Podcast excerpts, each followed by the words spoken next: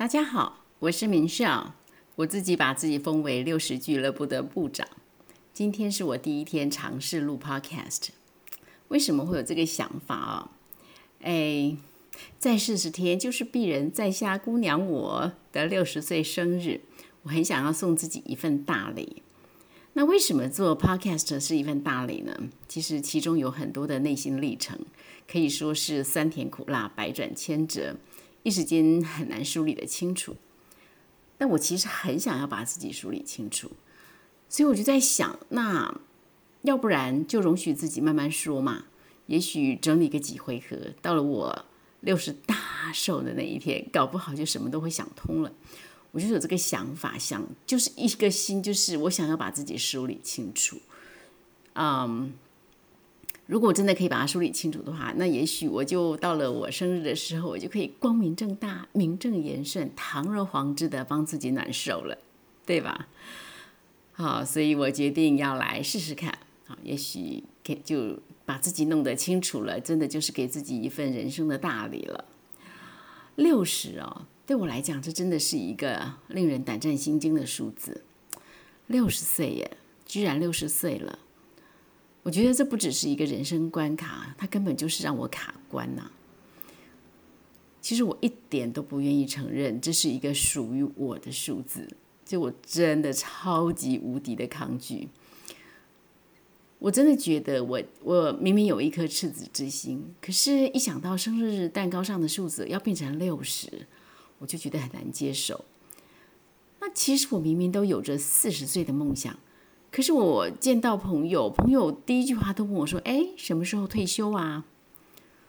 然后更糟糕的是哦，其实我里面明明有着三十岁的热情，可是我却必须要面对着镜子里面一张六十岁的脸。我真的觉得这种这种叫做整一个惨字儿了得的这种状况。你知道，我是可以说说我今天早上的一个小故事。我有个朋友啊，他代理一个很棒的彩妆品牌。那我我想支持自己的好朋友是理所当然的嘛。所以虽然我自己其实不太化妆的，我还是跟他订了一个很简单的小组合。那我前几天收到的时候，我看了那里面的几个小盒子，我我整个傻眼。它跟我印象中的那种粉底跟粉饼完全不一样。我们一般的那个粉饼不就是打开一个粉盒，然后上面有一个镜子，然后一个粉扑吗？就它不是，完全我就看不懂那是怎么用，只好紧急求救咯。那我这朋友很棒啊，他特别帮我拍了一支影片，一对一的指导我怎么使用，讲得非常清楚。所以今天早上出门前，我就预留了一点时间，想说按图索骥嘛，按着影片来学学哈，到底怎么？那我看我朋友啊。它画起来真的是很漂亮，就是很粉嫩，而且很均匀，哦，真的是很美、很漂亮啦。那他又是一个很善良、很正直，不会随意呃，就是不会弄轻易亏欠人的人哦。所以基本上，如果不是好的产品，他是一定不会卖的。而且呢，我好我的几个朋友用过之后也都赞不绝口，所以这个产品肯定是好产品啊，这点我倒是很有信心。那早上呢，我就一样画葫芦啊，哦，就是照着他影片教我的方法，我就画了。哎，完成之后啊，看着镜子里啊，乍看之下的确挺有妆感，看起来蛮有精神。可是呢，等到我这个戴起老花眼镜，好好打量一下镜子里的这个美女的时候，其实我差点吓到哎。哦，我真的，我我是不想用“不忍卒睹”这四个字来形容这个镜子里面的这个妇人呐。不过说实在话，真的也不夸张，因为我凑进去要细细看一看，我的天哪，这个我脸上的皱纹啊，比不上妆的时候还要清楚。我连鼻头上的那个毛孔，我自己都觉得变得又清楚又分明。哦，看了一整个，真的就是 很难接受。我这个一气之下就把镜子用力的给关上了，这样我就觉得很讨厌 啊。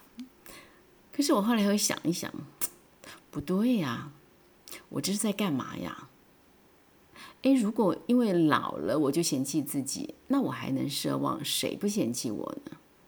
如果因为我老了我就不接纳自己，那我还奢望谁来接纳我呀？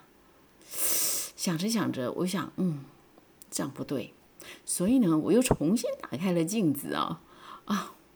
我只好对着自己笑一笑，就一笑，我就看见我这个长长的抬头纹，深深的鱼尾纹啊啊！我就跟我自己说：“哎呦，明秀，好啦，不要紧啦，马上六十了啊，脸上的笑容比纹路重要，OK？